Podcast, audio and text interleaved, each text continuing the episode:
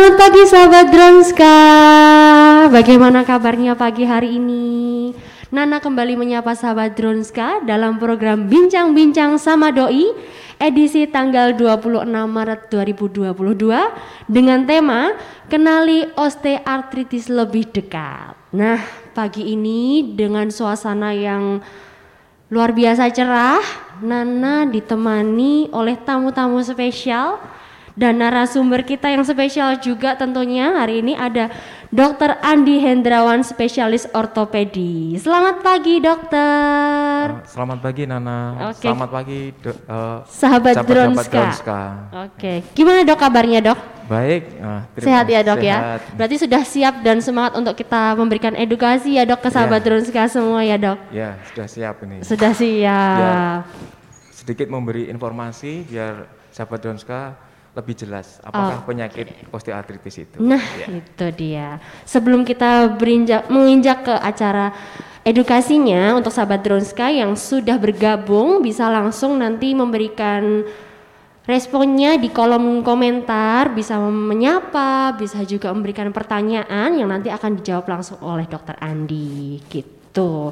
Dan untuk sahabat Dronska yang beruntung, besok di tayangan ulang akan kita tampilkan dua orang pemenang yang beruntung akan mendapatkan giveaway dari rumah sakit. Menarik kan dok? Wih. Menarik sekali.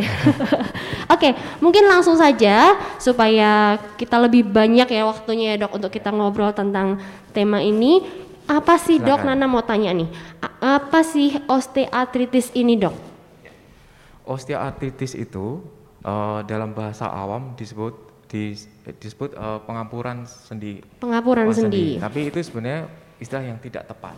Oke. Dalam istilah sebenarnya osteoartritis itu eh, cara haribah terjadi osteo dan artos yaitu osteo itu tulang, artos itu sendi. Jadi cara eh, definisi osteoartritis adalah penyakit sendi yang non inflamasi atau tidak terjadi radang yang disebabkan proses degenerasi atau proses penuaan yang ditandai dengan penipisan tulang rawan sendi atau hilangnya tulang rawan sendi a- eh, yang eh, cara kronis, cara kronis itu berarti eh, sudah lebih dari tiga bulan. Jadi cara gradual, cara eh, eh, pelan-pelan. Kemudian itu juga ti- tidak bisa irreversible, tidak bisa kembali seperti semula karena terjadi proses penuaan. Di situ juga terjadi eh, pembentukan tulang baru, kalau kita sebut osteofit, dan terjadi penebalan kapsul sendi di situ. Selain terjadi penebalan kapsul sendi, juga ada pen- eh, terjadi perubahan di tulang subkondral, yaitu pembentukan kista, yaitu tulang-tulang di bawah tu- tulang rawan sendi, juga terjadi penebalan juga di atau sklerosis di situ. Oke. Ya. Makanya begitu kompleks ya. Komplek eh, ya dok ya?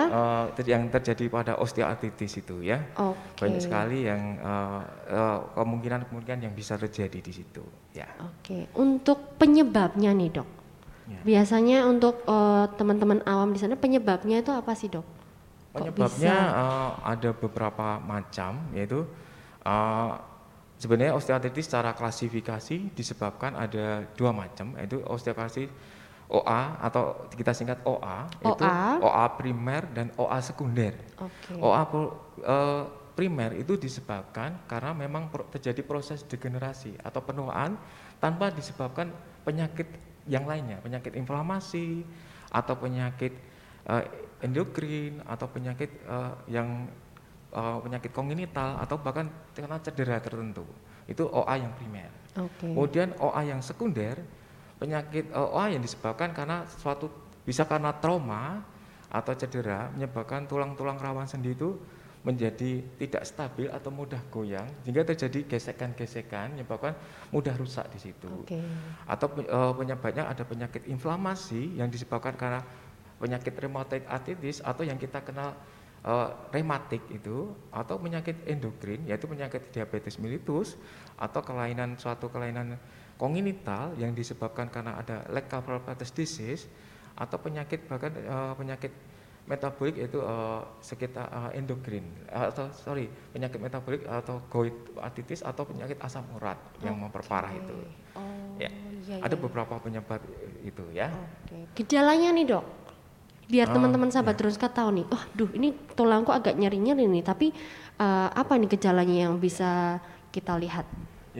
Eh, sebenarnya eh, gejalanya itu dari osteoartritis itu sebenarnya eh, bisa dirasakan banyak penderita yang merasakan tapi kadang tidak aware atau tidak menyadari kalau Nah, itu eh, suatu itu. penyakit osteoartritis karena tadi karena berdasarkan eh, etiologi penyebab ada dua yang eh, primer yang itu karena proses ketuaan yang eh, kita seperti kita ketahui nanti saya jelaskan lebih lanjut eh, kalau kita sudah menginjak pemeriksaan penunjang itu eh, penyeb- kalau sejak awal sebenarnya kalau kita merasakan ada penderita merasakan pokoknya dari duduk duduk lama atau eh, bangun tidur habis bangun tidur lutut terasa kaku terasa, Terasa kaku. eh, kemudian terasa nyeri kemudian kadang-kadang timbul eh, suatu krepitasi atau bunyi krek-krek gitu Nah, kemudian se- itu eh, kejak awal lagi kalau kita mulai dari jongkok akan berdiri itu banyak sahabat Wani Dunska yang mulai kalau mau berdiri minta bantuan untuk berdiri seperti bantuan meja, Meja.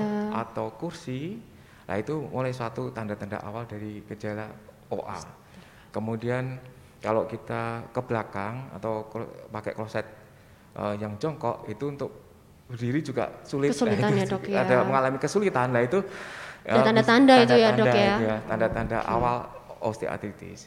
Kemudian kalau sudah menginjak tanda-tanda yang lebih eh, lanjut itu eh, itu kan eh, bergerak atau aktivitas sudah nyeri. Lah ini istirahat aja sudah nyeri. Nah, Ah. dan kemudian bisa terjadi perubahan bentuk di situ. Perubahan bentuk bisa bentuk O atau bentuk X. Paling banyak eh, OA itu bentuknya O. Dari dari pokoknya kita ada penderita OA 10 yang bentuk O sekitar 8 yang atau 9 kemudian yang bentuk X itu hanya satu atau dua di situ Nah, Oh Ya. gitu. Ya. Nah tadi kan eh, dokter Andi menjelaskan ya dok ya ad- ada akibat eh, usia, penuaan dari tulangnya sendiri atau dari cedera.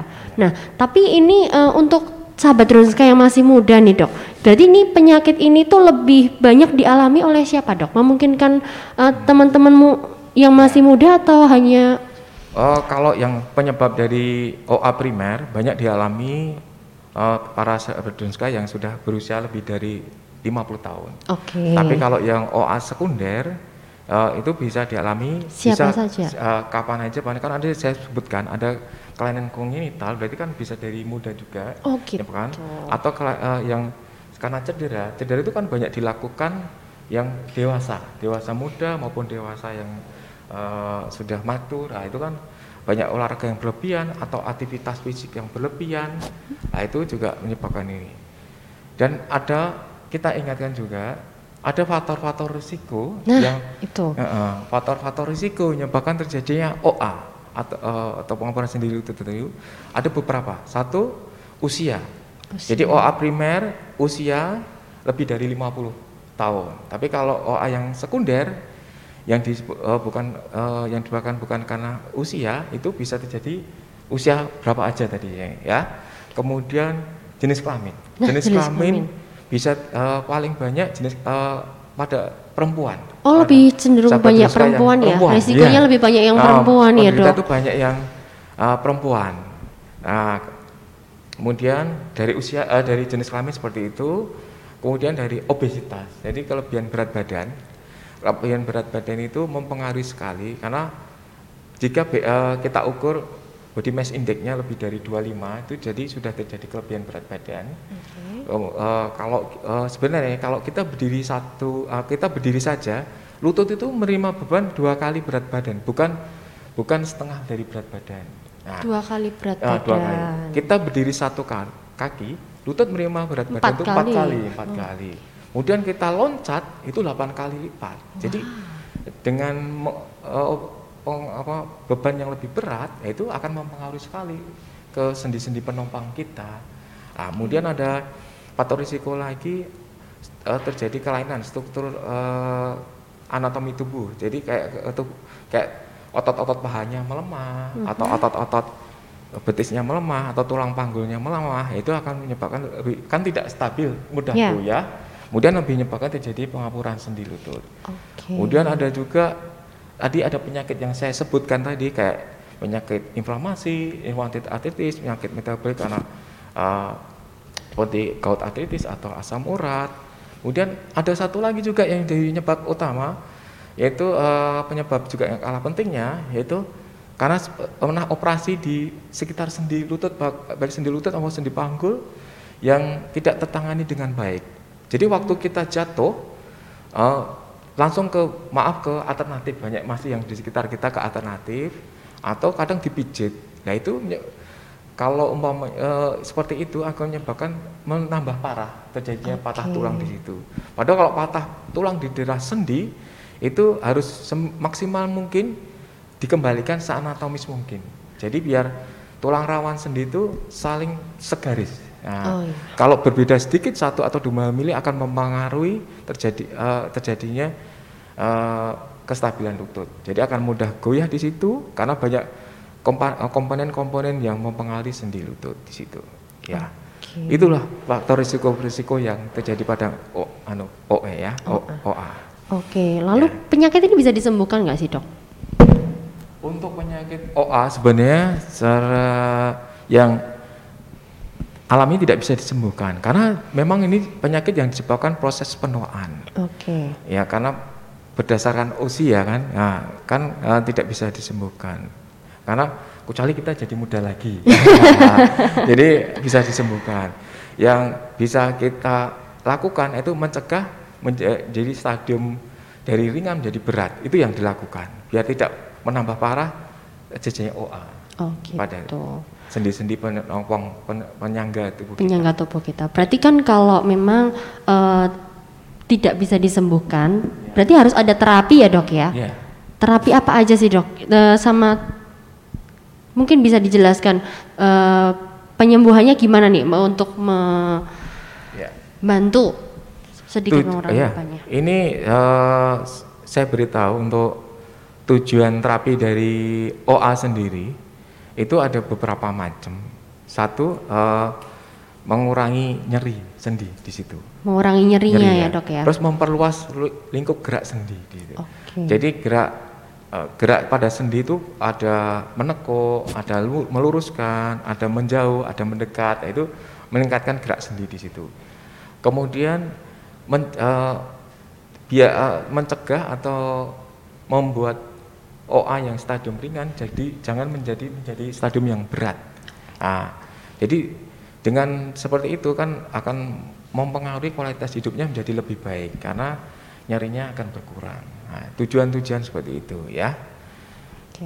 Nah, pemeriksaannya nih dok, ya. berarti ini kalau pasien nih datang ke dokter, nih dokter, nih saya ada cedera, apakah sekunder atau primer. Lalu bagaimana nih dok, pemeriksaan yang dilakukan apa aja? Terus uh, perlu penunjang apa saja gitu? Ya. Mungkin bisa dijelaskan. Sama ini nih kayaknya ada miniatur-miniatur. Iya.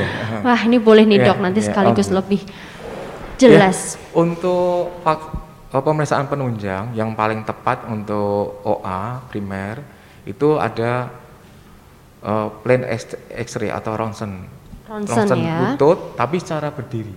Oh, atau, ronsen uh, lutut secara uh, berdiri. Karena realnya itu sebenarnya kita sakit waktu banyak jalan, banyak oh. berdiri dan dia akan uh, tidak nyeri kalau waktu kita istirahat atau tiduran. Nah, makanya foto ronsen yang disarankan posisinya berdiri. Nah, itu yang paling tepat.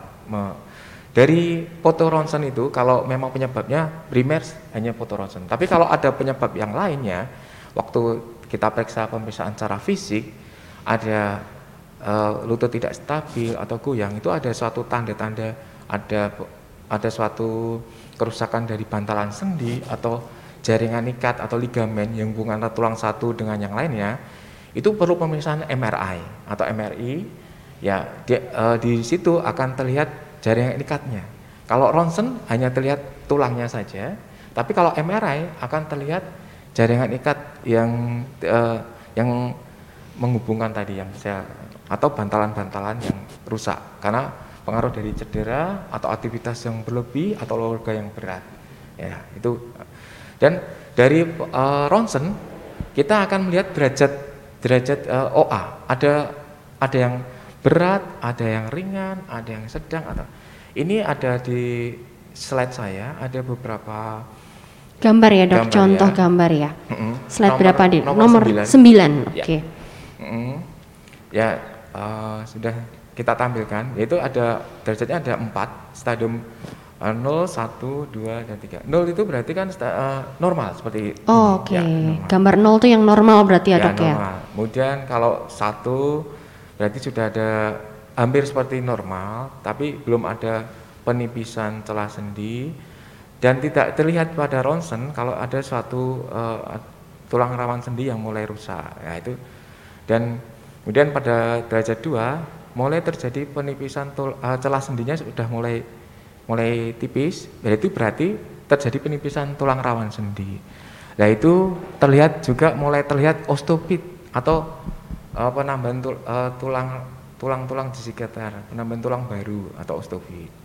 Kemudian stadium 3, lihat stadium 3, dia pen- eh, celah sendi lebih menyempit lagi. Nah, dan eh, penambahan tulang rawan sendi atau osteofitnya leb- eh, lebih banyak lagi. Dan stadium 4 celah sendinya hilang sama sekali karena tulang rawan sendinya memang sudah hilang di situ. Berarti sudah tidak ada jaraknya itu ya Tidak ada ya. jarak sama sekali di situ. Oke. Dan timbul osteofit yang banyak sekali di situ. Hmm. Seperti saya tunjukkan ke manekin atau dummy. Oke. Ah, ini ada beberapa yang kalau tulang rawan sendi saya Mas tolong ditunjukkan ke Slide? gambar slide eh, nomor ya nomor 4 nomor 4. ya.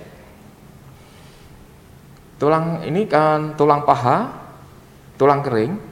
Kemudian ada tulang rawan sendi yang berwarna biru. Ini ham- grade 1 atau normal. Di sini tulang rawan sendinya masih bagus. Masih bagus masih rata. Kalau di dalam dibu- dibuka masih ini kan hanya dummy contoh itu warnanya putih kekuningan. Kemudian masih mengkilat gitu di situ.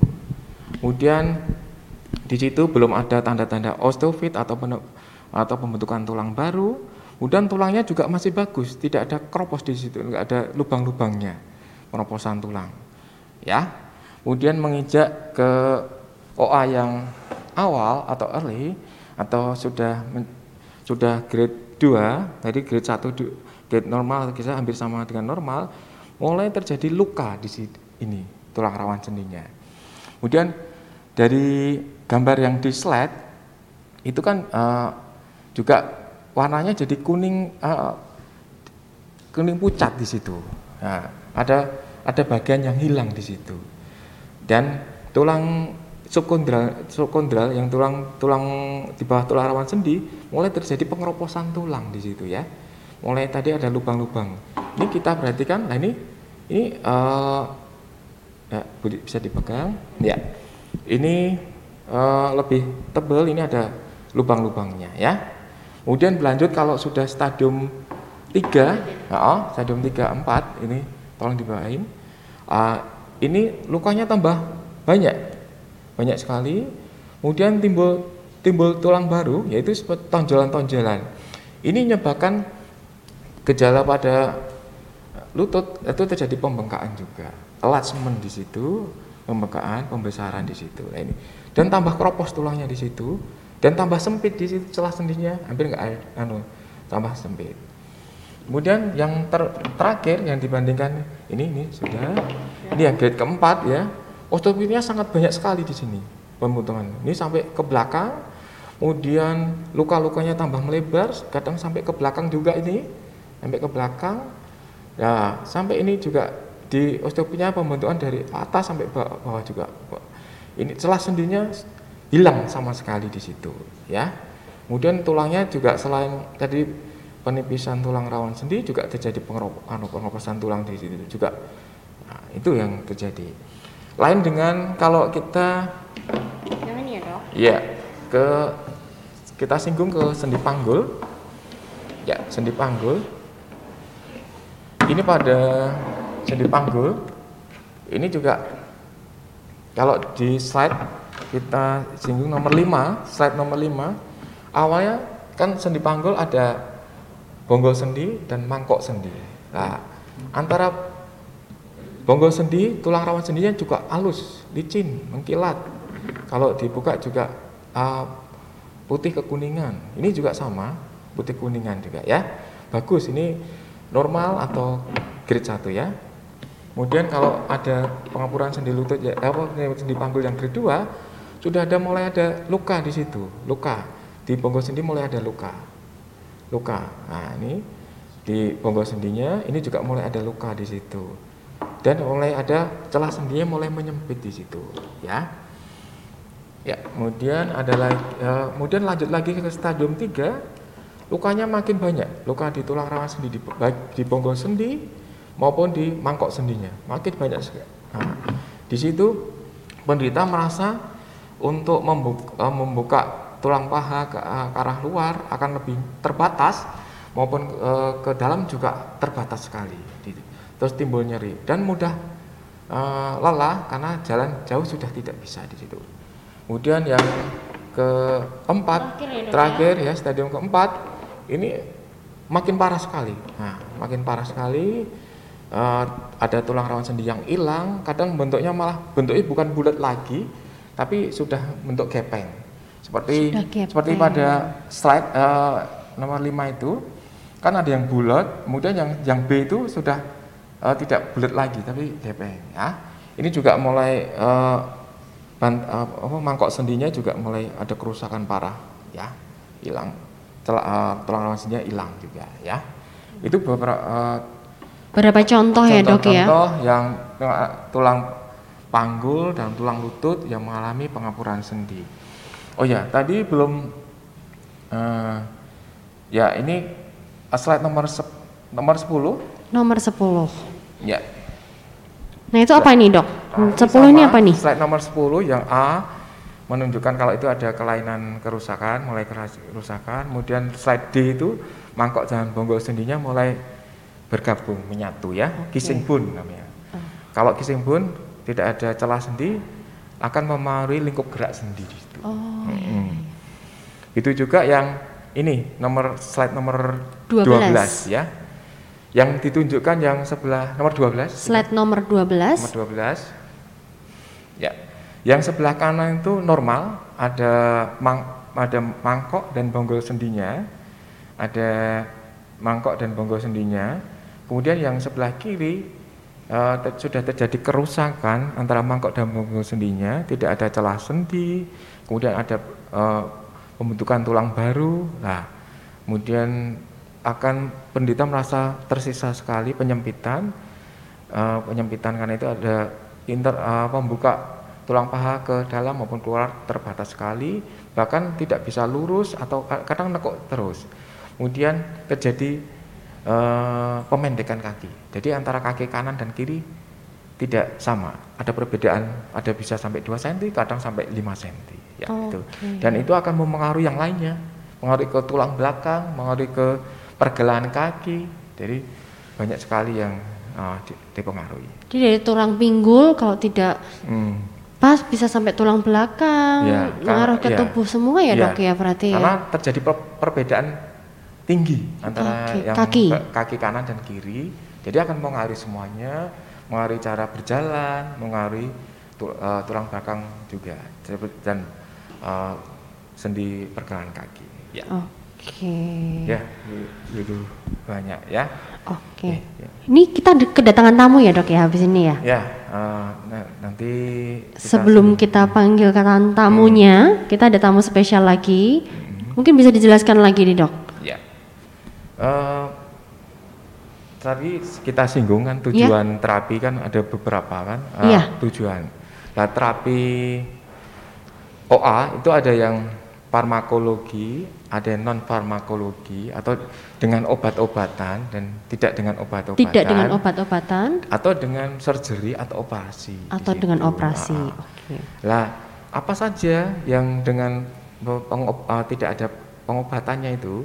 Nah, ada pengobatan seperti tadi ada faktor risiko faktor risiko yang itu uh, kelebihan berat badan atau obesitas, obesitas. atau BMI-nya lebih dari 25 yeah. nah itu harus mengontrol berat badan nah, seperti saya singgung tadi kita waktu berdiri saja atau berdiri satu kaki atau bahkan loncat, nah itu kan eh, pengaruh ke lutut atau panggul besar, maka berkurang 10 atau 20 persen dari berat badan sangat berarti sekali untuk untuk eh, sendi lutut dan sendi panggul, ya.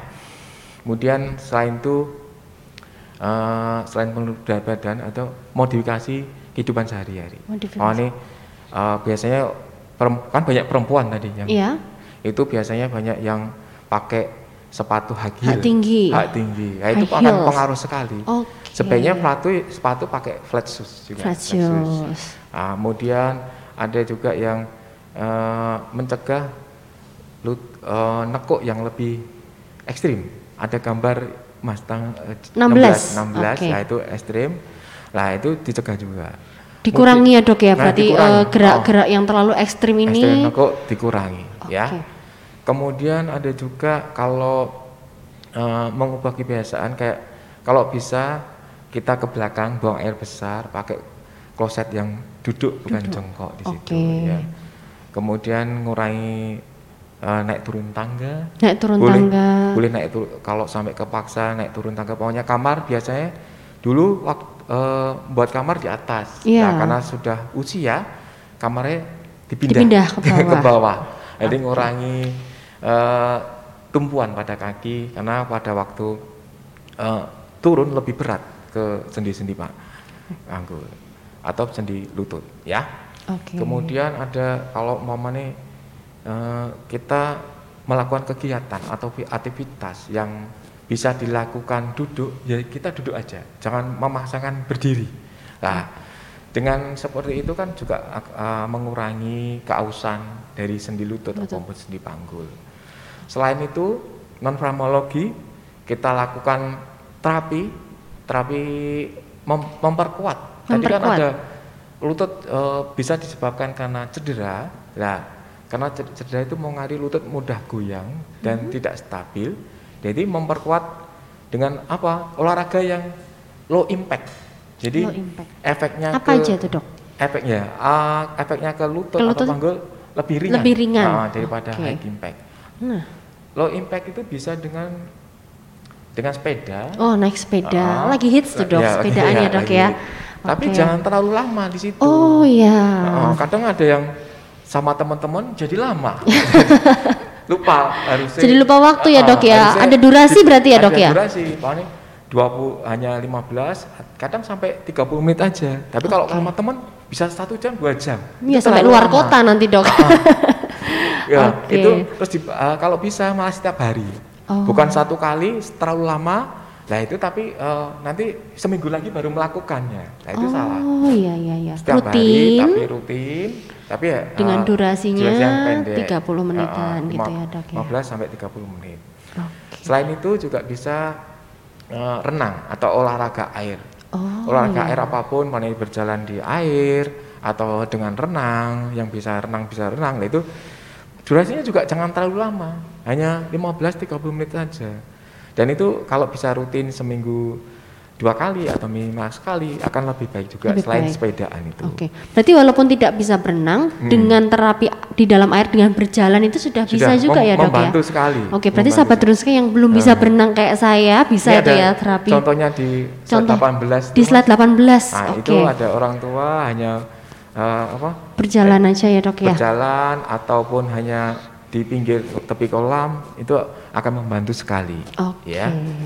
Kemudian selain itu ada gerakan-gerakan tertentu, makanya lutut kayak waktu kita duduk, lutut diangkat diangkat at- nah ini seperti latihan penguatan ya. Slide 19. 9 19 itu juga dilakukan Nah, atau kalau kita duduk membuka otot paha kalau kita tiduran membuka otot pa, eh, pangkal paha nah itu ya lain-lain lain lagi tujuannya lagi ya Oke. ya itu non farmakologi kemudian kalau memang lutut sudah tidak stabil bisa dibantu penyangga alat penyangga lutut Penyangga lutut. Ah, penyangga lutut. Atau alat bantu kalau sudah mengusia itu ada krek atau Oke. walker ah, apa pun yang bisa menyangga waktu tubuh ya, berjalan, Dok, ya, waktu berjalan. Oke. Ya, macam-macam. Kemudian selain itu kan uh, terapi yang non farmakologi. Kemudian ada terapi yang farmakologi atau obat-obatan. Obat-obatan, Ya, obat-obatan bisa beberapa macam ya. Bisa uh, anti nyeri dan anti radang biasanya kita berikan. Okay. Kemudian ada juga uh, semacam glukosamin uh, dengan kondroitin sulfat. Kemudian ada juga selain obat minum, uh, selain tadi kan terjadi pengapuran sendi juga kita lihat dari dari manekin tadi saya tunjukin ada pengeroposan tulang, biar sebaiknya minum vitamin tulang juga kalsium okay. biar tidak keropos karena tadi kan berkaitan dengan proses degenerasi dari proses penuaan. Selain terjadi penurunan penipisan tulang rawan sendi juga terjadi pengeroposan tulang. Jadi penyebabnya jika sudah tulang rawan sendi sudah terkelupas, tulang kan ada bergesekan antara tulang subkondral atau tulang di atas tulang rawan sendi yang sudah keropos itu di situ banyak saraf-saraf dan itu akan menyebabkan nyeri di situ. Jadi kalau tulangnya kuat juga akan berkurang nyerinya di situ. Okay. Maka ada kalsium saya kasih kalsium juga. Kemudian selain itu selain oral yang diminum juga ada uh, topikal dioleskan. Dioleskan. Nah, di situ dia isinya juga glukosamin akan lebih nyaman di situ akan dia eh, mengalami absorpsi bisa menyerap ke bagian dalam ya. Meskipun tidak sebaik kalau uh, disuntik injeksi. Kemudian kalau masih ada terasa nyeri ada kita injeksi suntik itu. Injeksi suntik, suntik. injeksi kalau orang awam ngomong suntik oli. Nah ya fungsinya apa? Suntik oli di situ. Nah suntik oli di, uh, istilah sebenarnya bukan oli yang disuntik iya. yang disuntik asam hyaluronat asam hyaluronat atau asid uh, asam hyaluronat itu mengentalkan cair, uh, cairan sendi di situ kan okay. kalau sudah jari, uh, terjadi pengampuran sendi cairan sendi di situ jadi encer lebih encer di situ oh, dan iya, iya. selain mengentalkan kan mau uh, memberi nutrisi pada memberi tulang nutrisi rawan pada sendi tulang. Seba sebagai kondroprotektor. Jadi membentuk kondrosit yang bermanfaat untuk pembentukan tulang rawan sendi lagi. Okay. Ya, itu untuk yang uh, biasanya yang saya jelaskan tadi, dia akan efektif uh, stadium 1 dan stadium 2. Tapi okay. kalau udah stadium 3 dan stadium 4 sangat tidak efektif sekali. Oh. Karena beda penanganannya Beda penanganan. Ya. Penang nah. nah, itu ada Nah, setelah ada terapi Stadium, iya. farmakologi iya. atau pengaruh pengobatan atau non farmakologi, ada terapi juga surgery atau operasi. Operasi. Operasi juga berbagai macam, ada berbagai macam yaitu operasi uh, ada berbagai macam yaitu operasi pakai artroskopi. Jadi artroskopi. operasi artroskopi di di dalam sendi lutut atau terjadi pengampuran sendi di situ itu gambar dua-dua mas, iya. saya dua-dua yaitu artroskopi dilakukan artroskopi yaitu pembedahan cara minimal invasif hanya diiris setengah senti atau satu senti. Di situ kita bisa e, melakukan pembersihan atau diberi demen istilah kedok, e, kedokteran. Pembersihan e, terjadi pembersihan cairan sinovit, e, sinovium yang menghasilkan yang sudah terjadi radang atau sinovitis atau membuang meniskus atau bantalan yang rusak yang okay. rusak. Tapi yang dibuang meniskus bantalan itu hanya kan uh, bantalan sendi itu ada uh, zona, zona, zona putih, zona merah putih dan zona merah. Maksudnya zona merah itu yang ada banyak pembuluh darah. Merah oh. putih yang pembuluh darahnya mulai sedikit, sedikit. setengah, putih tidak ada pembuluh. Nah, itu biasanya uh, yang putih itu yang paling pinggir sendiri, paling tepi di situ. Nah, paling tepi. Kalau di uh, disorot itu di sini uh, ada bantalan di sini. Nah, yang saya sebutkan tadi ada pulpen, ya. Tolong, ya. Ini ada zona putih, zona putih, kemudian tengah zona putih merah, kemudian ini ada zona merah yang banyak. Zona merah tadi banyak vaskularisasi, yang putih itu kalau terjadi pengapuran sendi sudah terjadi kadang ada kerusakan di situ. Lah kalau kerusakan bisa terjadi fibrosis, terus kadang melayang-melayang, menyebabkan gesekan, menyebabkan nyeri juga di situ. Jadi okay. di di kita ambil di menesektomi istilahnya di menesektomi di situ ya. Jadi terus kemudian di istilah diberi pengairan lafaz biar uh, lebih dia diberi spa lutut. Oh, spa lutut. Ah, kan perlu ini. Jadi selain dilakukan uh, sinovectomy, meniscectomy atau uh, rilis atau dibuang sinovium yang sudah tidak bagus, kemudian meniscectomy itu pembuangan bantalan sendi yang tidak bagus dan di uh, dibuat lebih segar terus dibuang cairan sendi yang tidak bagus di situ. Okay. Nah, itu akan mengadi itu dalam uh, ini uh, pada slide nomor 23 jika pada waktu atroskopi ditemukan tulang rawan sendinya yang sudah rusak. Mm -hmm. Kalau kerusakan hanya satu sampai satu kali satu senti, nah itu dibuat microfracture. Jadi dibuat lubang dengan alat tertentu, jebakan jadi di situ terjadi fibrosis di situ. Jadi diharapkan terjadi fibrosis, jadi membentuk kayak tulang rawan sendi. Jadi di situ uh, akan tidak mengurangi rasa nyeri di situ. Nah, hmm. itu ya. Mengurangi rasa nyerinya ya, Dok ya. Nah, ini ada okay. bagian juga nomor 24. Dari so, dilakukan atroskopi akan membaik dalam waktu eh, uh, 60% bahkan sampai menunda sampai 2 sampai 4 tahun. Oke. Okay. Tapi kan namanya tadi seperti kita ketahui bersama kalau penyebab OA itu kan osteoartritis itu proses penuaan di situ dan memang tidak bisa dilawan dan memang satu saat memang perlu surgery yang lebih lebih advance lagi ya. Okay. Ini uh, ada juga selain pembersihan atroskopi juga dilakukan osteotomi. Okay. Osteotomi osteotomi bisa dilak, bisa di pangkal paha juga di, di lutut juga. Mhm. -huh. Jadi sudut antara antara ini kan jadi kalau Wah, biasanya ini. Pangkal paha uh, apa osteotomi itu dilakukan pada uh, pada sahabat uh, pada pasien-pasien yang yang masih muda dan masih aktif di situ. Nah, okay Pokoknya ini kita ada manekin juga, ini tulang paha, tulang kering. Kemudian ada tidak tidak sama level tingginya antara kanan kiri. Kemudian dilakukan osteotomi di sini, menyebabkan dia akan sama tingginya di sini. Nah itu. Dan dengan sama sama ketinggian levelnya akan tidak mempengaruhi kerusakan sendi karena kalau tidak sama dia ini lebih bergesek. Kalau dia sama gini tidak geseknya berkurang. Nah, ngurangi okay. gesekan jangan tidak aus dan tidak nyeri di situ ya. ya. Karena gesekan itu ya berarti ya, nyeri karena gesekan itu. Ya, itu. Ya. Itu dilak, uh, dilakukan pada pada pasien-pasien yang masih muda dan masih aktif. Okay. Ya.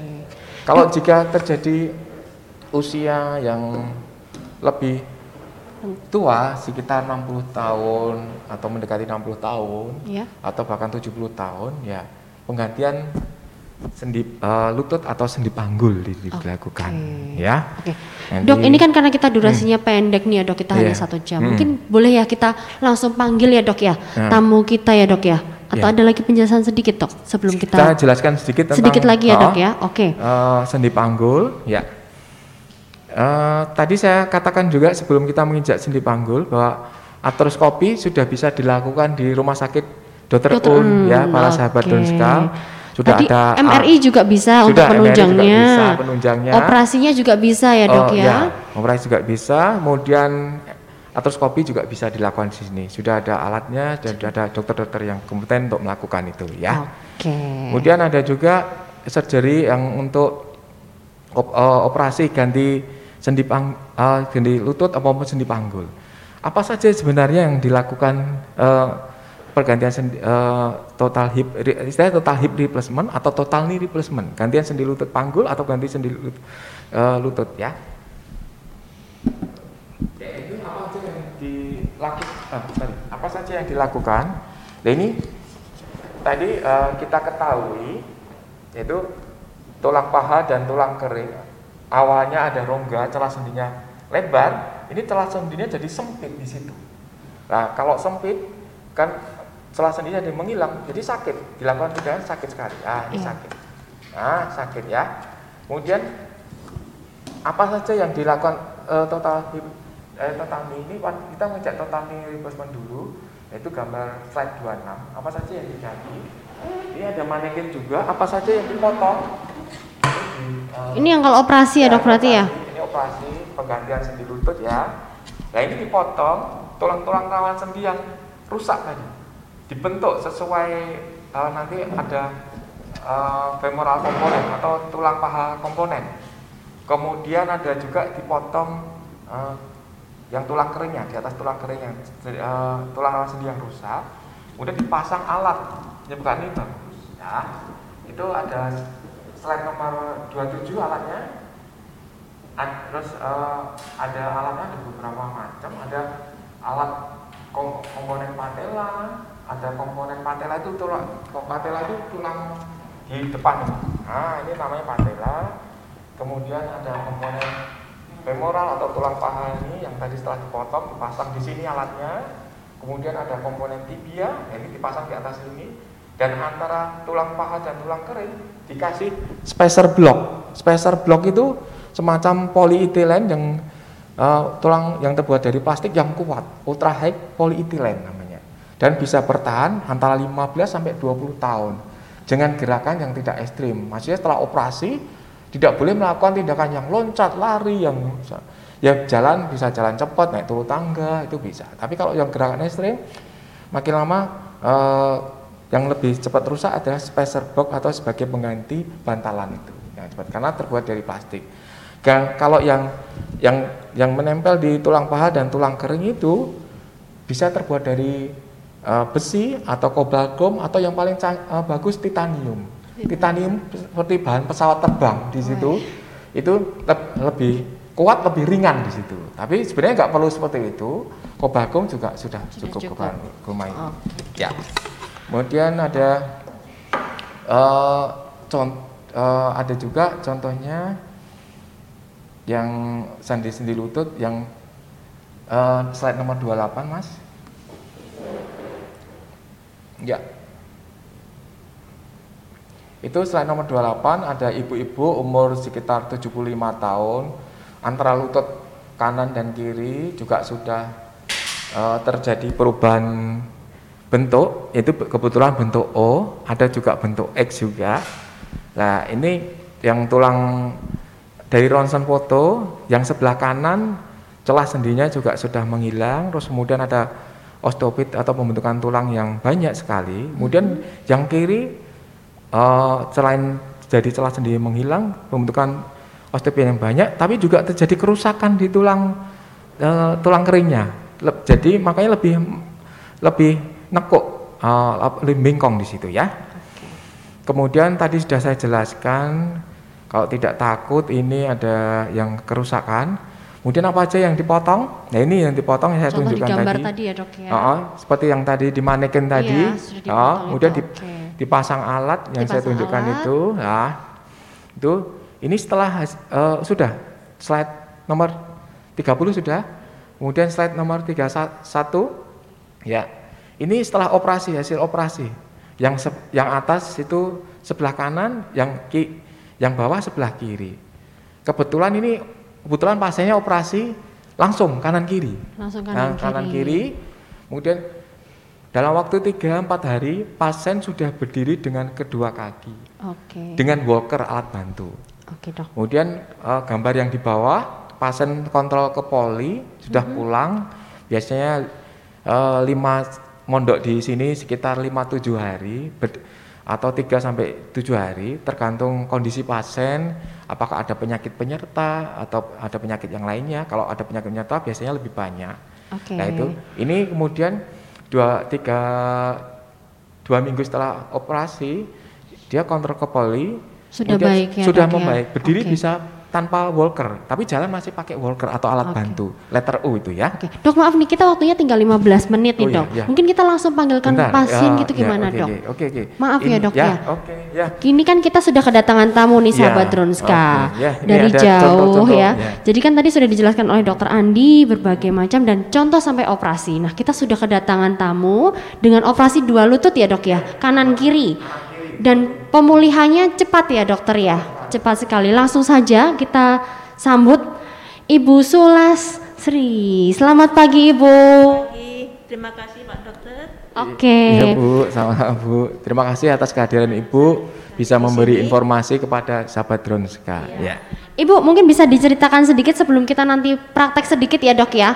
Eh, apa saja pemulihan yang sudah sampai sekarang setelah operasi. Jadi ini dirasa diceritain dulu bu singkat saja karena waktu kita memang terbatas sekali. Mohon maaf. Eh, awalnya itu kenapa dan sebelum operasi yang dirasakan bagaimana? Eh, awal-awalnya saya jatuh ya dek Eh, dua tahun jatuh itu tidak bisa melutut kalau melutut sakit terus dua tahun lagi kira-kira itu jatuh lagi dari motor lompat dari motor terus sekitar tiga bulan saya nggak bisa jalan Nah, saya berasal dari Papua Barat rujukan dari sana memang Jadi Ibu ini termasuk OA sekunder. Jadi karena karena akibat trauma. Ya. Akibat trauma ya dok ya. Ya, dilanjutkan Iya, lagi. Bu. Ah, ya, saya dirujuk ke sini untuk ke Jawa sini melalui Puskesmas Mojogedang ke PKU Sini lalu Diah Karanganyar terus suruh pilih ke rumah sakit mana memang saya tujuan saya saya minta ke sini langsung iya sampai Ibu di sini eh, berarti Ibu uh, para Dronska ini Ibu memakai BPJS. BPJS, Jadi berarti BPJS, itu BPJS pun eh, bisa dilayani ya, Dok, ya, di sini. Jadi pergantian- tidak perlu Ya, khawatir, sendi wah. lutut dan panggul bisa dilayani di di rumah, Rumah sakit, sakit. Un. Kandang Sapi Solo. Tapi harus sesuai prosedur dari dari ibunya tekan Rujukan. dari rujukan dari PPK 1 atau puskesmas atau dokter keluarga, kemudian ke PPK 2 rumah sakit tipe C, kemudian dirujuk ke sini rumah eh, rumah sakit tipe B. Ya. Oke, ini sedikit singkat cerita. Berarti tanggal 16 April 2019 ya Bu ya, ronsen pertama di sini, betul ya Dok ya. Eh, lalu untuk Maaf, ini ronsen pertama mungkin tidak terlalu jelas. jelas, Eh, ronsen pertama ibu. Ronsen pertama ibu yang satu sebelah kanan yang eh, yang yang yang kanan dan kiri. Dan tulang rawan sendi ibu pas waktu jatuh itu berdiri ya bu ya fotonya ya bu ya? Iya. Ya fotonya berdiri. Itu celah sendinya sudah menyempit sekitar grade eh, grade 2 dan 3 jadi celah sendi ini sudah menyempit sekali ya. Dua eh, belum sekali tapi dua tiga ya lalu untuk eh, Enggak, ini ronsen kedua tanggal 24 Juni ya Dok ya, dua tahun kemudian dua ya. tahun kemudian, dua tahun kemudian 24 Eh, Juni ya. 2021. celah sendinya makin menyempit sudah grade 4 dan sudah terjadi perbedaan tinggi antara bagian dalam dan luar. Nah ini bentuknya ibu jadi bentuk O, O juga. Kakinya Ibu. jadi berbentuk O ya. Kakinya bentuk O ya bu, mengalami perubahan O. perubahan bentuk jadi bentuk O ya. Lalu- Tes- ceritakan dulu. Gim- Bu, Nah, eh, selama menunggu dua, dua tahun, itu ya? gimana bu? Dua Ya. tahun. dua tahun pertama Pak ya saya Mhm.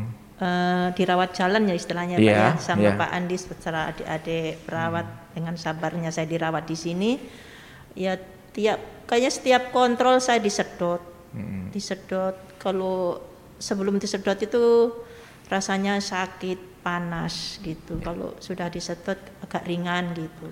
Nah, ini Ibu berarti eh, terjadi tidak lututnya tidak stabil, jadi ada proses tadi ada ligamen yang terkena, jadi mud- tidak stabil mudah goyang dan terjadi inflamasi di situ, sehingga terjadi efusi pada lutut. Jadi eh, seharusnya lut- di lutut itu hanya terj- maksimalnya 5 cc atau hanya 1-2 cc, 5 cc. Ibu lebih dari itu. Ibu kira berapa cc Bu pas waktu saya sedot Bu? oh banyak Pak Banyak ya, lebih Iya. dari 30 cc. kadang-kadang Jadi sampai 30 cc satu satu sedotan tuh penuh Nah, lagi itu juga Setiap karena bulan banyak kayaknya, ya gantian banyak cairan sendi di Iya. situ mempengaruhi eh, sendi yang sudah tadi sudah OA grade 2 adanya efusi ca- cairan sendi atau ada cairan sendi di lutut menyebabkan tambah sakit. Jadi tambah sakit lutut tidak bisa nekuk ya Bu ya. Nggak ya, bisa, ah, Pak. nekuk tidak bisa nyangkit. bengkak. Iya. Bengkak ya Bu ya, bengkak ya. bengkak Iya. waktu datang tuh bengkak Mm-mm. Dan kita rawat ya Bu ya. Dan singkat cerita meyakinkan diri ya dok Ya, untuk operasi diri, ya ah, dok ya. ini- Nah, yang meyakinkan diri apa nih bu untuk yang saya punya motivasi kalau pulang saya harus sembuh gitu saja jadi dari keyakinan harus sembuh itu ya bu ya memilih rumah sakit dokter Un Kandang Sapi percaya sama dokter Andi untuk mau sembuh dan mau menjalankan operasi gitu. Nah, setelah operasi nih Bu, setelah operasi berarti di tahun uh, 24 Maret ya dok ya operasinya? Ibu sudah operasi dua kali ya Bu ya? Ya, ya Pak. Kanan dan kiri ini. Iya. Eh, operasi pertama tanggal berapa Bu? 2 Maret. Eh, 24 eh, 24 4 Maret ya. Yang iya. itu yang kiri yang, Yang kiri, Pak. Kiri dulu. Ini hasilnya setelah operasi ya. Eh 24 24 Maret ya 2021 ya. Sudah eh, hampir eh, setahun yang lalu ya Bu ya. Setahun yang lalu. Lalu untuk operasi kedua yang kanan ya dok ya, Yang kanan juga 2 terjadi Juli. masalah. Kemudian kita operasi tanggal 2 Juli 2021 juga ya. Ini hasilnya sebelah kanan. Ini semua dioperasi pakai eh, jaminan pemerintah BPJS ya. Bu, ya. BPJS, oke. Iya. Nah, setelah operasi nih Bu, tadi kan sebelum operasi sakit ya Bu ya, dan Hmm. punya keyakinan untuk sembuh. Nah, lalu setelah operasi ini apa yang dirasakan Bu? Ya sudah enakan dek sekarang. Eh, sudah enak semua. Iya. Motor juga ya Bu? Udah sepeda, ya apa yang dianjurkan oleh Pak Dokter saya laksanakan semua dek. Ya berenang, sepedaan gitu. Oh, berarti tadi yang sudah dijelaskan diikuti semua ya Bu ya? Oke. Monggo dok kalau mau praktek sekaligus. Ini Ibu Nyun Sewu, Silakan Ibu berdiri, Bu. Berdiri nanti kita lihat hasil operasinya. Nah, sahabat Nggih. Dronska mungkin habis ini akan dijelaskan oleh Dokter Andi. Setelah operasi apa aja sih yang sudah bisa dilakukan Ya, oleh ya. Ibu Sulastri? Monggo dokter. Ya, monggo Bu, kita jalan sini. Mas di sud ya. Ini Ibu bisa berjalan lancar ya Bu, tidak ada masalah, tidak ada rasa sakit. Oh, Duduk Bu. Ya. Monggo duduk. Enggak masalah ya Bu ya. Enggak, buatan. Oke. Terus ini duduk. Lutut coba dinaikkan ke atas, Bu. Lah, ini bisa lurus para sahabat Drunska seperti aslinya. Bisa lurus tanpa ada nekuk sama sekali. Terus eh, tidak ada rasa sakit di situ ya. Kemudian maaf Bu, bisa sila, sila, bersila. Eh, bersila. Ah, ah, bersila. Ya, ini bisa bersila seperti semula. Oke. Ya. Sebelumnya tidak bisa berarti ya Ibu? Nggak bisa, nggih, nggih. Sekarang sudah bisa setelah operasi ya dok Bu, ya. silakan eh, berdiri lagi. Kemudian Ibu jalan, kemudian jongkok, Bu. Nyun sewu, jongkok. Ya. Ya, sudah bisa jongkok. Oke. Ya, berdiri lagi, Bu. Yes, Wah ya, itu. luar biasa. Sudah tidak dibantu Itu. ya dok ya? Tidak dibantu. Ah, Biasanya Ya. pakai meja dibantu untuk berdiri begitu ya Iya, Bu ya. iya. Sekarang Ah. sudah bisa berdiri Ya, langsung. gimana Bu kesannya eh, dengan operasi ini? Ya, saya banyak terima kasih sama Pak Dokter Andi beserta adik-adik perawat yang sudah merawat saya selama ini, Pak. Ya, Eh, ngadep sana, Bu. Ya. Untuk pesan Ibu untuk sahabat Dronska yang mungkin di rumah mungkin belum Iya. berani operasi ya dok Iya, ya. ah, ah. Itu gimana Bu? yang belum berani operasi harus optimis untuk sembuh seperti saya. Ya. Ya, oke Bu. Terima kasih Bu. Oke dok, mungkin sekaligus kita closing ya dok, karena Iya, kan iya. kita waktunya sudah mau Pertanyaan ada yang Pertanyaan, sebagian besar pertanyaan dari sahabat Dronska semua tadi sudah terjawab oleh Oh, dokter iya, Andi. iya. Jadi eh, sahabat Dronska tadi banyak yang pertanyaan juga dok terkait penyebabnya apa, Iya. lalu untuk ini apa tadi sudah dijawab oleh dokter Andi Oh, semua. iya. Hmm. Jadi nanti sahabat Dronska tidak perlu khawatir, kita akan ada siaran ulang Iya. yang nanti sudah pertanyaan tadi sudah saya cek semua. Semua sudah terjawab. Iya. Jadi waktu kita satu jam ini bisa menjawab banyak pertanyaan yang iya. tidak perlu saya bacakan tapi sudah terjawab dok. Semua, iya. Luar biasa. Ini Terima terakhir kasih. nih dok, bisa disampaikan ke sahabat Dronska, pesan untuk sahabat Dronska di rumah Iya. yang mengalami kondisi seperti Ibu Sulastri ini, bagaimana Iya. dan pesan untuk sahabat Dronska, monggo dokter Andi. Oke, para sahabat Drunska, jika memang eh, merasakan suatu tanda-tanda nyeri, itu merupakan alarm tubuh kita menandakan ada sesuatu yang tidak beres di situ.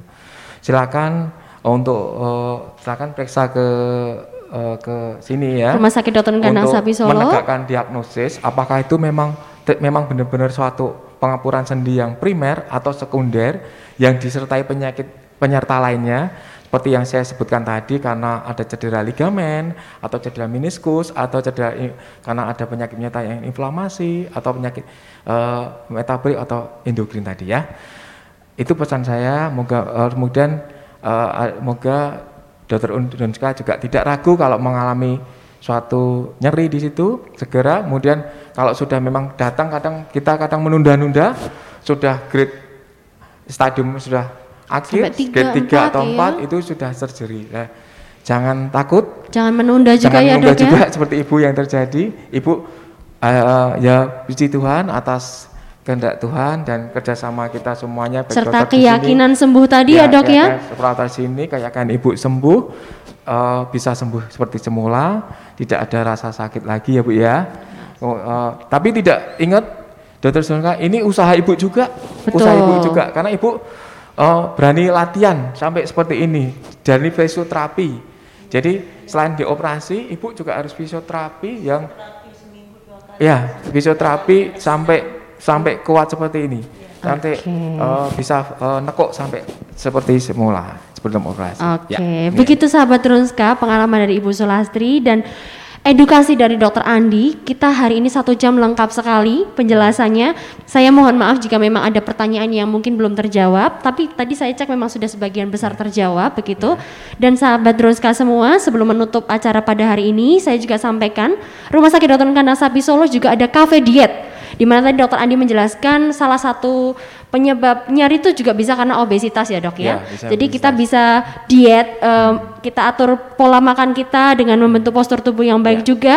Sahabat Dronska bisa langsung pesan ke cafe diet, itu bisa diantar juga sampai rumah loh. Enak sekali ya dok ya.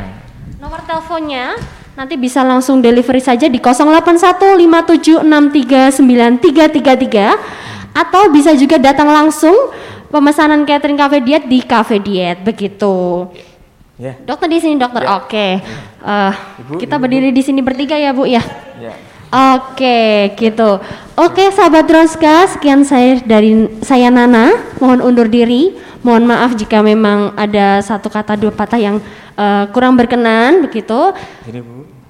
Monggo Ibu. Terima kasih ya Ibu Sulastri ya sudah hadir ya. Terima Sudah kasih Dokter ya. Andi sudah hadir. Juga eh, pencerahan pada para sahabat Donska juga. Ya. Oke, akhir kata Semoga Saya minta tolong nanti nanti. Semoga semoga sama Pak Dok. siap. ya, semoga Nanti berguna Bu. ya. Setelah Semoga- ini. Ah, Oke. untuk ya. pernah ke sini. Siap Ibu.